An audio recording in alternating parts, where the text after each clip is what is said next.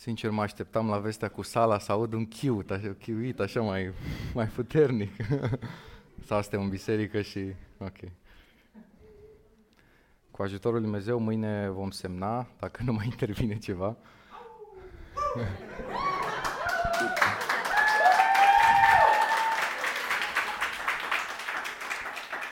Însă știți că ne-a dat uh, doar un uh, exemplu când a fost la noi, că te pregătești pentru ziua anunții și îți dai seama că de-a doua zi începe totul, de fapt. Urmează o perioadă destul de grea în care o să trebuiască să tragem și să lucrăm. Dacă v-aș arăta acum poze cu spațiu, probabil ați spune ce facem aici, de ce luăm spațiu. Dar uh, credem că cu ajutorul Lui Dumnezeu o să fie un loc super fain în care o să ne închinăm și o să vedem uh, cum Dumnezeu continuă să lucreze între noi. Motivul întârzierii mele este că am fost la Vertical Mamaia Nord, unde a fost foarte încurajator timpul petrecut cu ei. Sper că nu m-ați judecat prea puternic. Dacă da, Dumnezeu să vă ierte. Astăzi începem o, să zic așa, o, o miniserie în seria pe care deja o avem, fi pregătit.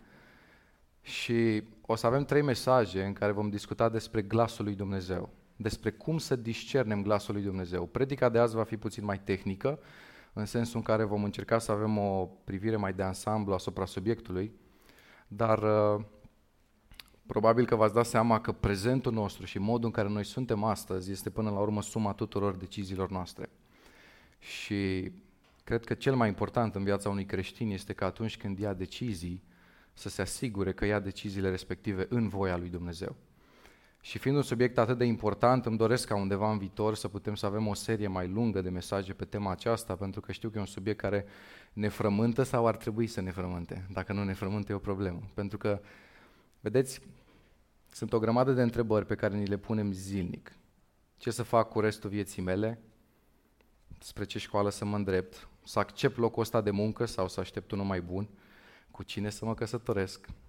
Și lista poate să continue. Viața este un șir nesfârșit de alegeri și cel mai important este să ne asigurăm că alegerile pe care le facem sunt cele corecte. Câți dintre voi credeți că unul din cele mai dificile lucruri din viață este să luăm decizii?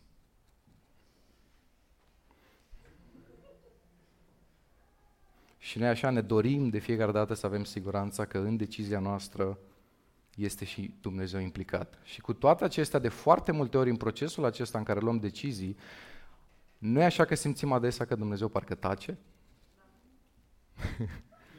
nu știm exact ce Dumnezeu vrea de la noi, dar ce aș vrea să fim încurajați este că unul din cele mai speciale lucruri din viața de creștin este faptul că Dumnezeu e implicat și poate să ne conducă în voia sa în fiecare zi. Aflarea voii lui Dumnezeu este într-un fel foarte legată de procesul prin care devenim o persoană după voia lui Dumnezeu. Cu cât ne vom strădui să fim mai mult asemenea lui Hristos, cu atât mai mult vom putea să înțelegem mai ușor care este voia lui Hristos pentru viața noastră. Proverbe 3 cu 6 ne spune, recunoaște-L în toate căile tale și El îți va netezi cărările. Cu alte cuvinte, uneori problema cu care noi ne confruntăm nu este călăuzirea în sine, așa cum noi credem, ci aprofundarea relației noastre cu El. Acolo ducem de multe ori lipsă și de aceea ducem lipsă și de alegeri colecte. Acolo ducem noi de multe ori lipsă și de aceea ducem de multe ori lipsă și de călăuzire, pentru că lipsește aprofundarea relației noastre cu El. Cu cât El devine centru vieții noastre mai mult, cu atât mai mult deciziile tale îl vor avea în centru pe El cu atât mai mult se va întâmpla ceea ce scrie în proverbe. El îți va netezi cărările, îți va aranja pașii, ăsta este sensul termenului, te va conduce. Însă ordinea e foarte clară în verset. Recunoaște-L pe El, cunoaște-L pe El, aprofundează-L pe El și ca urmare se vor aranja și cărările, drumurile, alegerile tale. Cu toții vorbim și Scriptura vorbește despre faptul că ceea ce facem trebuie să fie după voia lui Dumnezeu și că Dumnezeu vorbește și orice creștin care este cu adevărat creștin își va dori să-și asculte. Dar cum putem recunoaște vocea lui Dumnezeu? Astăzi vreau să vă menționez 10 modalități prin care Dumnezeu vorbește, doar le voi preciza pentru că nu este timp să trecem prin toate, însă sper să ne ofere măcar așa un pic să zgârie subiectul ăsta. Prima, și trebuie să o menționez prima pentru că este cea mai importantă, este Scriptura. Scriptura spune clar despre voia lui Dumnezeu cu privire la o varietate de aspecte. Nu avem nevoie să ne rugăm, spre exemplu, dacă e voia lui Dumnezeu pentru noi să jefuim o bancă sau să jefuim anumite lucruri, nu știu. Pentru că deja știm voia lui Dumnezeu cu privire la aspectele astea. Un al doilea aspect este rugăciunea. Și mi-a plăcut foarte mult un citat pe care l-am găsit. N-ar trebui niciodată să călcăm pe un teritoriu pentru care nu ne-am rugat mai înainte. Rugăciunea lucrează în noi o stare potrivită pentru înțelegerea voii lui Dumnezeu. Când ne rugăm pentru o anumită problemă, Dumnezeu poate să ne facă să simțim dacă o anumită hotărâre a noastră este bună sau rea. În Vechiul Testament a existat un moment în care gabaoniții l-au înșelat pe Iosua, s-au deghizat, s-au dat drept altcineva și este foarte interesant că la sfârșitul acestei povești Dumnezeu lasă să vedem motivul pentru care ei au ajuns să facă această decizie greșită cu privire la viața poporului. Și Biblia spune foarte clar, Iosua nu ocupa 14, pentru că n-au întrebat pe Domnul. Cu alte cuvinte, nu s-au rugat. Nu și-au luat timpul să înțeleagă care este voia lui Dumnezeu cu privire la viața lor. Oare câte decizii nu luăm și noi greșite pentru că nu ne luăm timpul acela să întrebăm pe Dumnezeu cu privire la viața noastră? Al treilea, circumstanțele providențiale. De multe ori Dumnezeu ne face cunoscută voia sa prin circumstanțele vieții. Amintiți-vă, spre exemplu, Iosif, când a privit retrospectiv la tot ce s-a întâmplat cu viața lui, a putut să le spună fraților săi care veniseră în Egipt, voi v-ați gândit să-mi faceți rău, dar Dumnezeu a schimbat rău în bine ca să împlinească ceea ce se vede astăzi. Dumnezeu avea un plan în providența lui pe care oamenii respectivi nu-l știau în momentul în care au făcut ceea ce au făcut, bineînțeles, și nici Iosif nu-l cunoștea.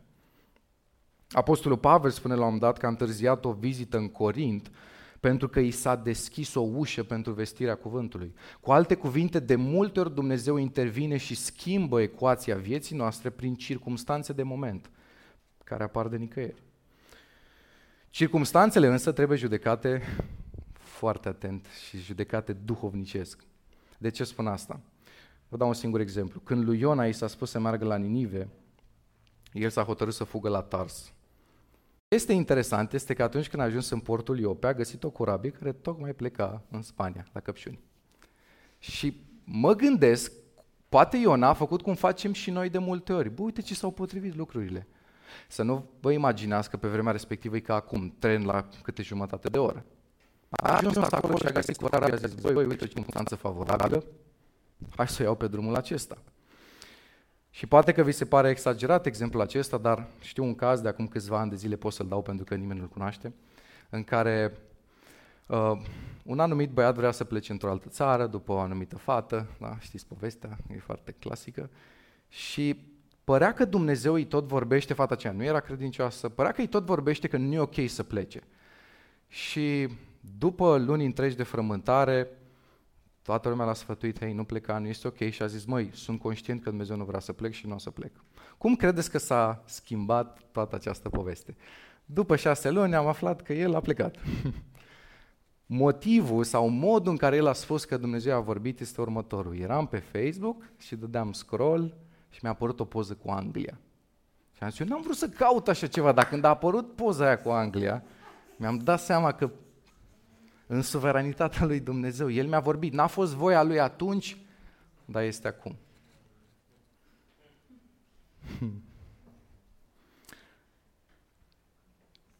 Nu ne putem lăsa conduși doar de circumstanțe, dar este o metodă pe care Dumnezeu o folosește, dar trebuie să fim atenți la ea.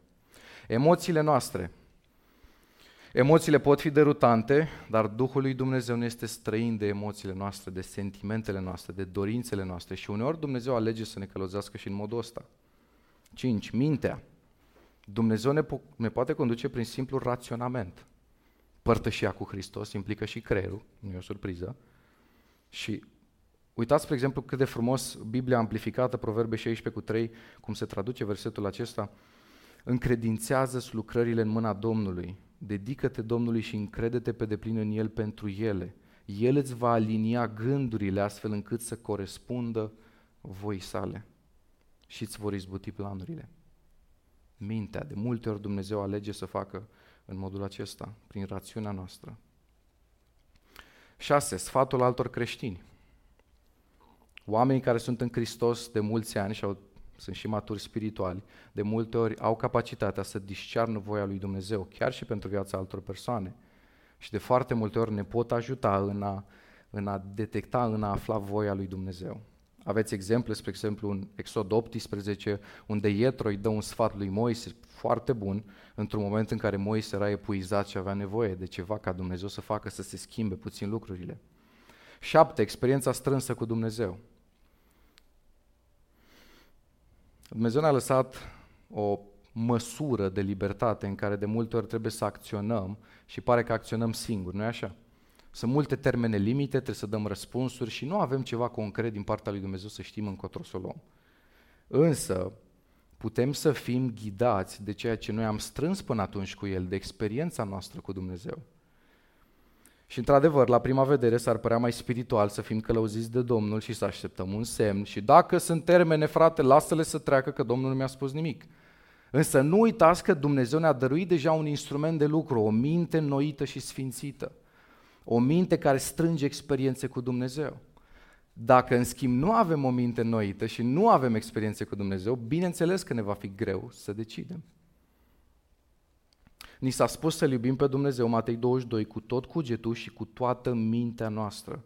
Ca să-L iubești cu mintea pe Dumnezeu înseamnă că o vei folosi și în modalitatea în care vei decide atunci când nu vei avea o călăuzire concretă. Îți vei folosi mintea ca să-L iubești pe Dumnezeu și în situația aia. 8. Motivația. E foarte important să ne întrebăm când luăm o decizie ce are în centru decizia respectivă?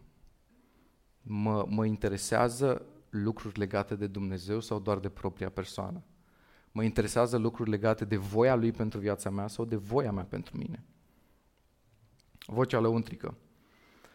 Mulți ați experimentat momente în care ați simțit acel impuls irezistibil, imposibil de explicat altora, acel îndemn interior care oricât încerci să-l ignori, efectiv te urmărește. Poate că ai simțit să faci o vizită cuiva, să te rogi pentru o anumită persoană, să faci un anumit lucru. E vocea aceea interioară care te urmărește. Oile ascultă glasul meu, spune Hristos. Și îmi place foarte mult, m-am uitat special să văd termenul acesta ascultă ce înseamnă din greacă și se traduce cam în felul următor, aud și înțeleg sensul la ceea ce aud. Auzi și înțelegi ce Dumnezeu spune, ce Dumnezeu îți transmite să faci. 10. Ne place mult aici. Darurile duhovnicești sau semne supranaturale. Pe vremea când israeliții se aflau sub apăsarea madianită, lui Gedeon i s-a arătat un înger care i-a spus că el este alesul prin care Dumnezeu vrea să izbăvească poporul.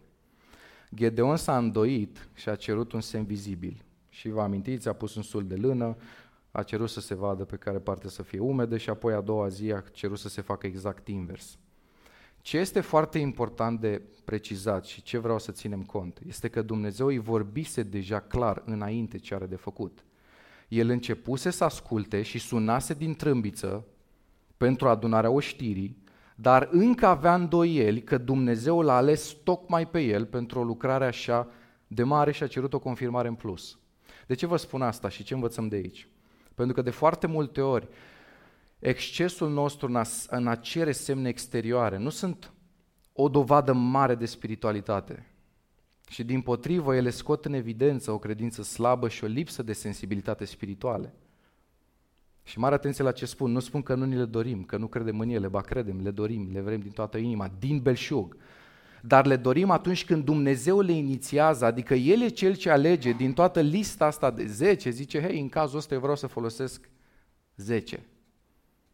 Însă atunci când lucrurile funcționează invers și încercăm noi să-L constrângem pe Dumnezeu să folosească metoda 10, că e mai ușoară, e mai la îndemână, pentru că ca să te adâncești în Scriptură, să te rogi, să analizezi circumstanțele, să te gândești la tot ce ai strâns cu Dumnezeu, să vezi dacă ai ceva în interiorul tău, să faci liniște, să te rogi, să vezi, Doamne, ce îmi vorbești, să filtrezi prin principiile Scripturii. nu e așa că necesită mult prea mult efort. Și atunci Preferăm varianta numărul 10. Doamne, vorbește cumva mai simplu. Și de foarte multe ori încercăm să rezolvăm necredința, încercăm să rezolvăm lipsa relației cu Dumnezeu, faptul că noi n-am strâns, faptul că noi nu am învățat să discernem glasul lui Dumnezeu cu acest lucru. Cerem Semne. Cerem ceva supranatural, că e mai simplu. Ar fi mai simplu, însă Dumnezeu decide să nu facă asta. Nu v-ați întrebat de ce? Pentru că El nu e interesat să-ți dea semne ca tu să-ți vezi de viață, cu cât mai puțină implicare și efort în relația cu El, pentru că celelalte lucruri necesită foarte mult efort. El vrea relația cu tine mai presus de călăuzirea pe care ți-o dă. De multe ori noi așa ne privim relația cu Dumnezeu. În termen de spunem, Doamne, ce să fac în situațiile astea ca să fie mai bine pentru viața mea. Și Dumnezeu spune mai presus de viața ta și mai presus de deciziile pe care le ai de luat. Mă interesează relația cu tine. Călăuzirea e urmarea relației tale cu El, nu motivația relației tale cu El. E o urmare, nu e motivația principală. Motivația trebuie să fie că îl dorim pe Hristos, că suntem pasionați de El. Dacă îl cauți doar pentru călăuzire într-un mod egoist, nu o să înțelegi mare lucru. Dacă îl cauți pentru El, pentru slava Lui, o să ai și călăuzire. Și nu doar prin semne, ca să fie cât mai simplu, pentru că ideea și scopul nu e să fie cât mai simplu. Și aici am făcut o afirmație care sper să rezonați cu ea. Scopul este ca după fiecare moment, după fiecare decizie, după fiecare eveniment, în care ai ceva de decis, tu să înțelegi ceva suplimentar despre El și despre gloria Lui. Ca imaginea ta completă despre El să devină tot mai clară și să crească tot mai mult astfel închinarea ta, scopul pentru care ai fost creat. Două extreme în ce privește călăuzirea. Unii sunt prea mult pe rațiune, alții prea mult pe emoție extrema rațiunii. Oameni care numai dacă te aud că spui că simți că Dumnezeu te îndrumă într-o direcție, că simți că Dumnezeu te călăuzește, strântește un inima omului înșelătoare, frate, te bagă în categoria carismatic pierdut și merge mai departe. Oameni pentru care închinarea, așa cum o facem noi, după un model biblic, cu multitudine de instrumente, cu bătut din palme, cu bucurie vie, cu pasiune, așa cum e găsită în psalmi, este un atac la adresa raționalului. Mi s-a spus mie de un prieten, voi prin închinarea asta stârniți sentimentele. Ce înseamnă asta? Nu știu. Adică de ce e rău? N-a fost aici să nu încercați să vă gândiți acum despre cine vorbim. Nu că ați face asta, dar să nu vă gândiți. Extrema cealaltă se remarcă prin faptul că persoana afectată de ea nu ține cont de sentimente, asta a raționalului, mă scuzați.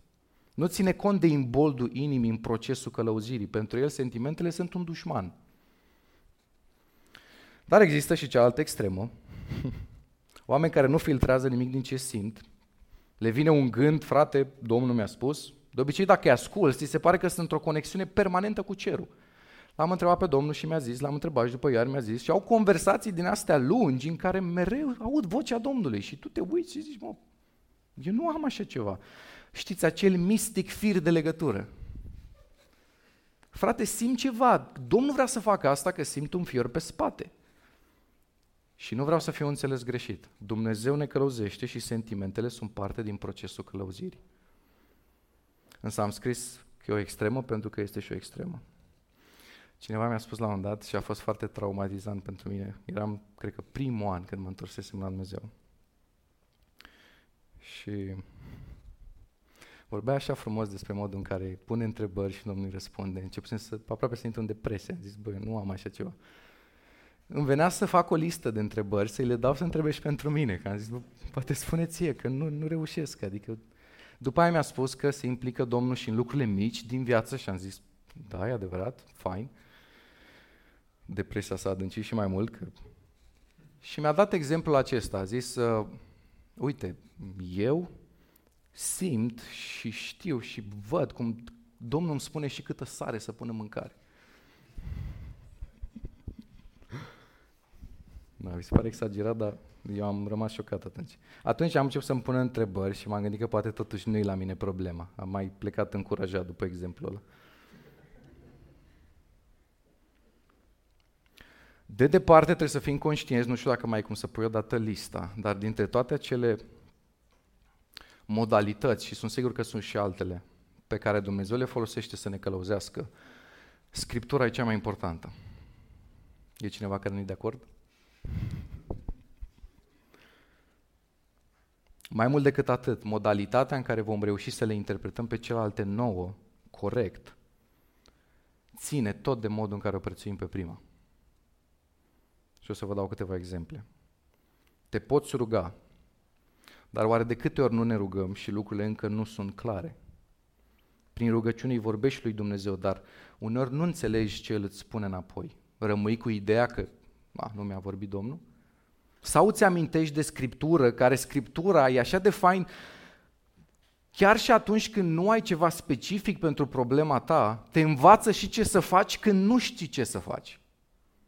Adică și atunci când tu nu știi ce să faci în situația ta și nu ți-a vorbit ceva clar, îți spune ce să faci când ești acolo. Îți spune ce să faci când ești îngrijorat, îți spune ce să faci când ești la pământ. Îți spune să arunci asupra lui lucrurile respective. Nu spune cum va rezolva problema, dar îți spune că o va rezolva și îți promite pacea lui. Fără scriptură, dacă doar te rogi, nu poți să ajungi prea departe.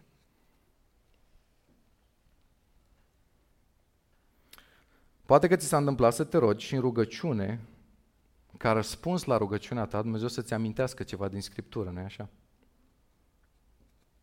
Îmi place foarte mult versetul acesta care, da, este vorba de un alt context, dar rămâne principiul în picioare, când Dumnezeu spune, Duhul Sfânt vă va aduce aminte de tot ce v-am spus. În rugăciune, rugându-te pentru anumite probleme, pentru anumite situații, pentru călăuzire, Dumnezeu îți poate aduce aminte de ceea ce ți-a spus, Scriptura ți-a spus-o.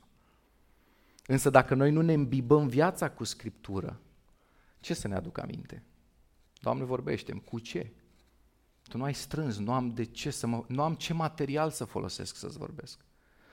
Cu cât ne îmbibăm mai mult mintea și nu la întâmplare când citești psalmii, vezi modalitatea asta lui David, care e numit om după inima lui Dumnezeu, în care se exprimă mereu un psal de cel ce cugetă la legea Domnului zi și noapte, care își adâncește privirile, care sapă acolo, care petrece timp acolo. Cu cât ne îmbibăm mai mult de Scriptură, cu atât mai mult, chiar și atunci când Dumnezeu vrea să folosească călăuzirea prin rugăciune, se poate folosi de Scriptură ca să-ți dea o perspectivă corectă asupra situației prin care tu treci. Circumstanțele, la fel. Nu vei putea să-ți interpretezi circumstanțele fără o bază clară a Scripturii. Pentru că uneori circumstanțele te pot înșela. Am mai avut un exemplu, nu știu, am foarte multe exemple extreme, dar au fost reale. Mă rugam pentru relația respectivă și a început să plouă când mă rugam. E de la Domnul. A interpretat circumstanța.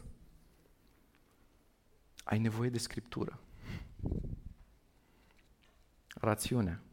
Nu vei putea să analizezi lucrurile doar cu mintea ta, deși uneori Dumnezeu te va călăuzi prin rațiunea ta, dar nu întotdeauna. De ce?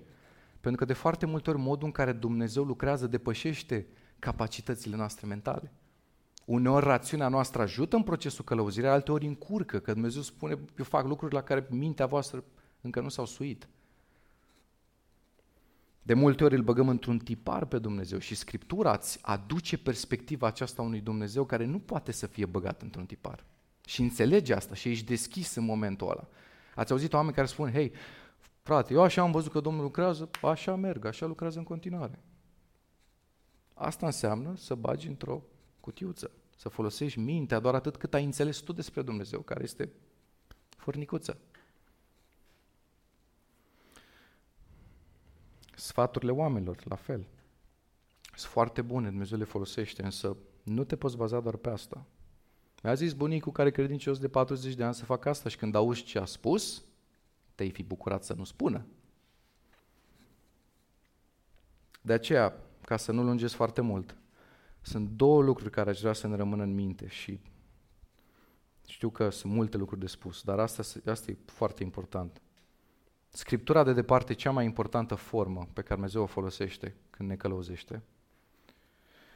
Și dacă ne dorim să fim călăuziți de Dumnezeu, asta implică că ne dorim să ne adâncim în Scriptură. Cât de mult te adâncești în Scriptură în timpul tău cu Dumnezeu, dovedește cât de mult îți dorești de fapt călăuzirea lui Dumnezeu cu privire la viața ta.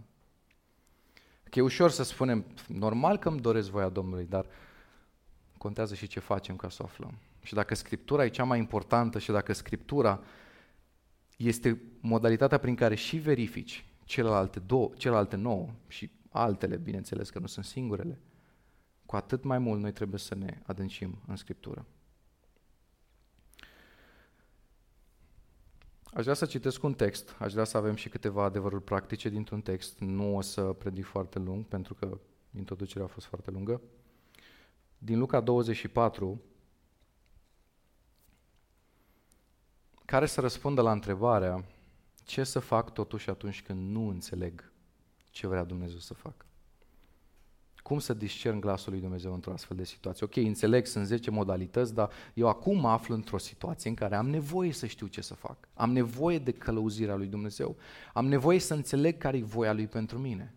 Ce să faci atunci când nu înțelegi ce vrea Dumnezeu să faci? Luca 24, versetul 13 spune așa, În aceea zi, iată, doi ucenici se duceau la un sat numit Emaus, care era o depărtare de 60 de stadii de Ierusalim și vorbeau între ei despre tot ce se întâmplase. Pe când vorbeau ei și se întrebau, Isus s-a apropiat și mergea pe drum împreună cu ei. Dar ochii lor erau împiedicați să-L cunoască. El le-a zis, ce vorbe sunt acestea pe care le schimbați între voi pe drum? Și ei s-au oprit uitându-se triști. Drept răspuns, unul din ei, numit Cleopa, a zis, Tu ești singurul străin aici în Ierusalim de nu știi ce s-a întâmplat în el în zilele acestea? Ce le-a zis el? Și ei i-au răspuns, ce s-a întâmplat cu Isus din Nazaret, care era un proroc puternic în fapte și în cuvinte înaintea lui Dumnezeu și înaintea întregului norod. Cum preoții ce mai de seamă și mai mari noștri l-au dat să fie osândit la moarte și l-au răstignit, noi trăgeam nădejdea că El este acela care va izbăvi pe Israel, dar cu toate acestea, iată că astăzi este a treia zi de când s-au întâmplat aceste lucruri.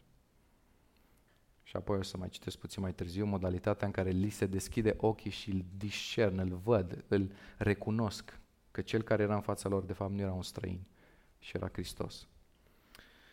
Când viața ta e sub semnul întrebării, când voia lui Dumnezeu ți este neclară, nu renunța să mergi înainte cu ceea ce știi deja.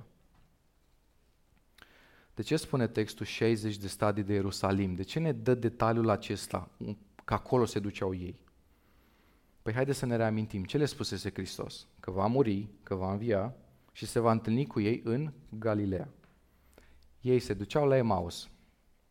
Nu știau multe lucruri, aveau multe întrebări, însă știau că Isus va învia și știau că Isus are întâlnire cu ei în Galileea, pentru că le spusese asta. Însă ucenicii renunță să continue cu ceea ce ei știau deja despre Dumnezeu și ceea ce le spusese Dumnezeu să facă. Dacă nu înțelegem situația de acum, nu ne mai trebuie nouă Hristos. Și putem să fim și noi în astfel de momente în viața noastră în care, pentru că nu înțelegem un lucru, să capitulăm și să cădem în tot felul de descurajări. Ceea ce nu știau, ceea ce nu înțelegeau, i-au paralizat pe acești ucenici și au luat o decizie greșită. Și știu că putem să fim tentați să spunem, băi, ce, ce păcătoși, mă, dar Iisus le-a spus, era cu ei acolo, ce era așa greu să asculte? Însă de câte ori oare nu trecem și noi exact în același scenariu? Iisus ne spune ceva și noi tot pe drumul nostru o luăm de multe ori. Ne vrea să ne prevină de anumite lucruri și noi tot pe drumul nostru o luăm.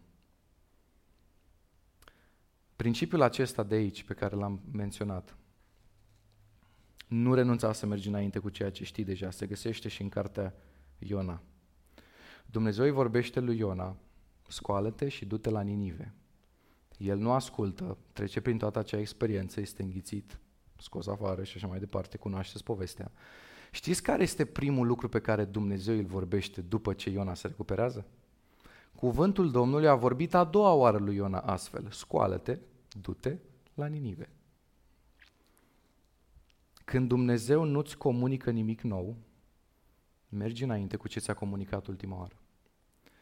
Sunt foarte multe momente în viața noastră când spunem, băi, mie nu mi-a vorbit Dumnezeu, nu știu ce să fac. Ok, nu ți-a vorbit niciodată Dumnezeu? Care sunt ultimele lucruri pe care ți le-a comunicat? Ține-te de alea.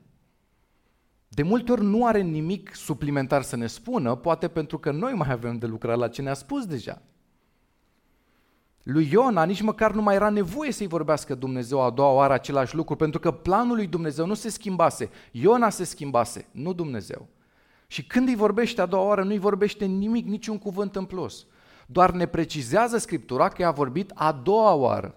Și a doua oară îi vorbește fix același lucru. Asta e dovada că tu continui să crești ce ți-a vorbit faptul că deși nu ai nimic nou, tu continui să mergi înainte cu ceea ce știi deja despre ceea ce Dumnezeu ți-a vorbit. Când noi spunem nu mi-a vorbit nimic Domnul, de fapt spunem ceea ce mi-a vorbit atunci când am înțeles nu mai e important pentru mine, eu vreau ceva nou. Însă nu întotdeauna Dumnezeu trebuie să-ți vorbească lucruri noi. Și uneori trebuie să ne ținem cu credincioșie de ceea ce El ne-a comunicat deja.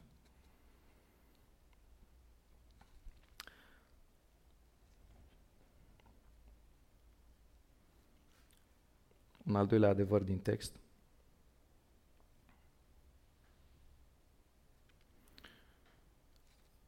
Învață să nu ții în tine frământările, întrebările, lucrurile cu care te confrunți. Și aici un subpunct, vorbește despre întrebările tale cu Isus și cu cei de lângă tine.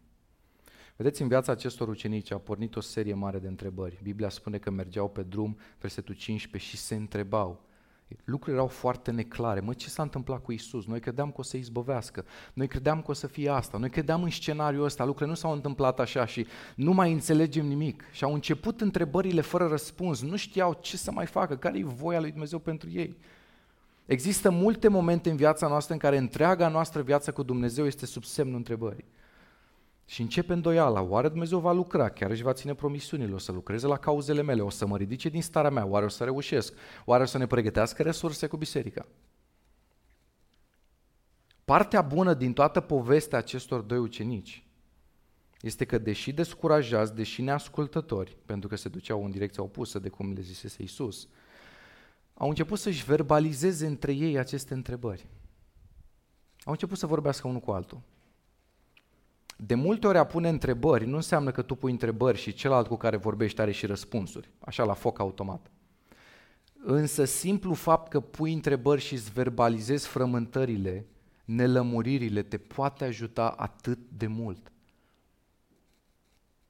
Este cu mult mai periculoasă starea în care să te resemnezi și să spui nici măcar nu mai are rost să întreb, nici nu mai are rost să încerc, nici nu mai are rost să vorbesc cu nimeni despre asta poți să cazi și să te ridici câtă vreme încă încerci, există șansă să depășești momentul.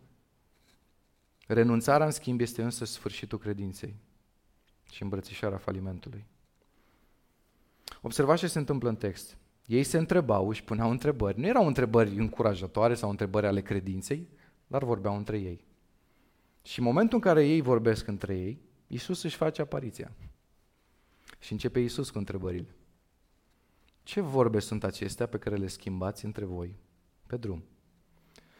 Acum eu vă întreb, oare Iisus nu știa ce vorbesc ei?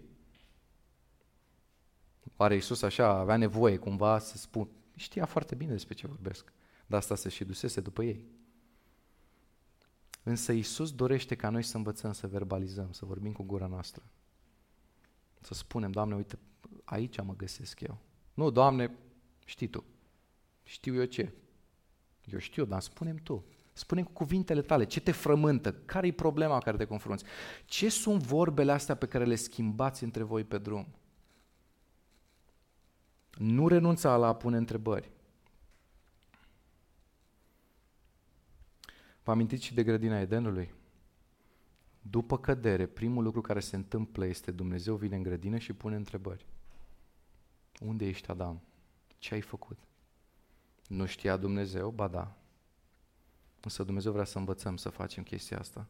De multe ori suntem ca niște butoaie de alea sub presiune în care tot strângem, tot strângem și nu învățăm să mai dăm și afară. Și nu să dăm afară în sensul în care explodăm la un moment dat, că asta mai facem. În sensul în care să învățăm, să spunem celorlalți și lui Dumnezeu lucrurile prin care trecem.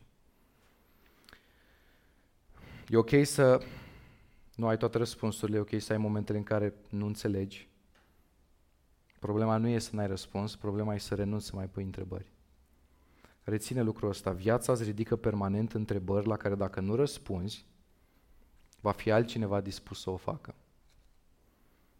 Și gândiți-vă măcar, singur exemplu, grădina Edenului. A fost cineva acolo foarte interesat să pună și întrebarea, să dea și răspunsul.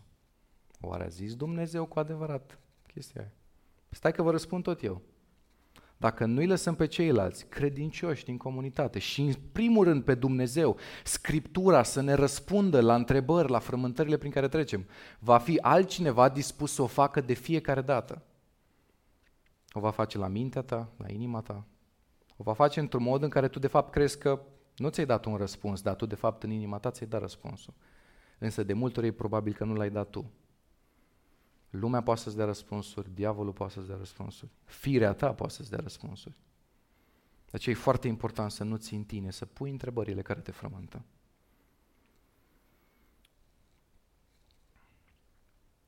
Nu ține în tine, sub punctul 2. Vorbește despre tot ce te frământă.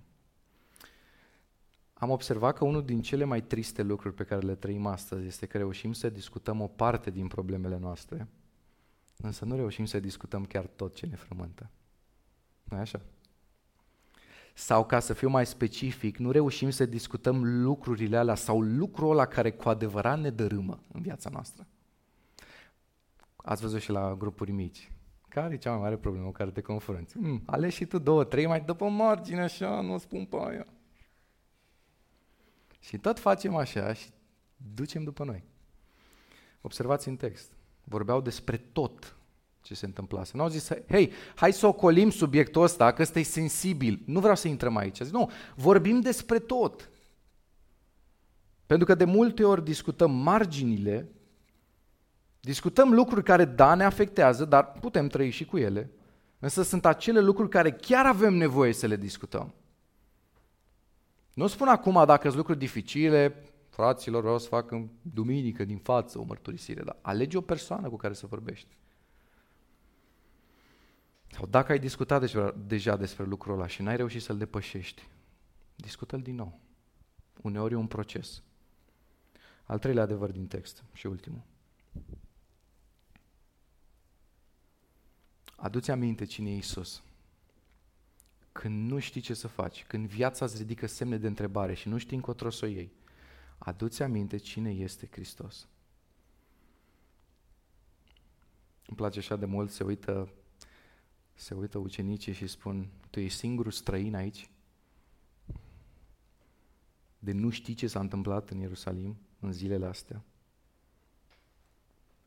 Însă ce îmi place foarte mult la Isus este că deși de multe ori acolo ne găsim și noi, ne pare străin Dumnezeu, nu-L mai înțelegem pe Dumnezeu, uităm cine este Dumnezeu, pentru că când ajungem în punctele alea în care ni se pare că Dumnezeu nu-i mai interesat de noi, nu mai vrea să ne răspundă și așa mai departe, noi de fapt uităm cine e Hristos pentru noi. Asta facem. Și îmi place totuși că așa cum ei au fost, Isus s-a apropiat de ei. Și nu doar s-a apropiat de ei, dar Biblia ne spune că a mers pe drum împreună cu ei. Și astea sunt două lucruri care pe mine mă încurajează foarte tare. Chiar și atunci când nu-L văd eu pe Hristos, chiar și atunci când nu sunt conștient de prezența Lui în viața mea, El e acolo și merge pe drum împreună cu mine. Chiar și atunci când eu mă uit în ochii Lui, asta au făcut. S-a uitat în ochii Lui și au zis, străinule. Și de multe ori Iisus lucrează în tot felul de circumstanțe în viața noastră și e mâna Lui, dar noi nu o recunoaștem.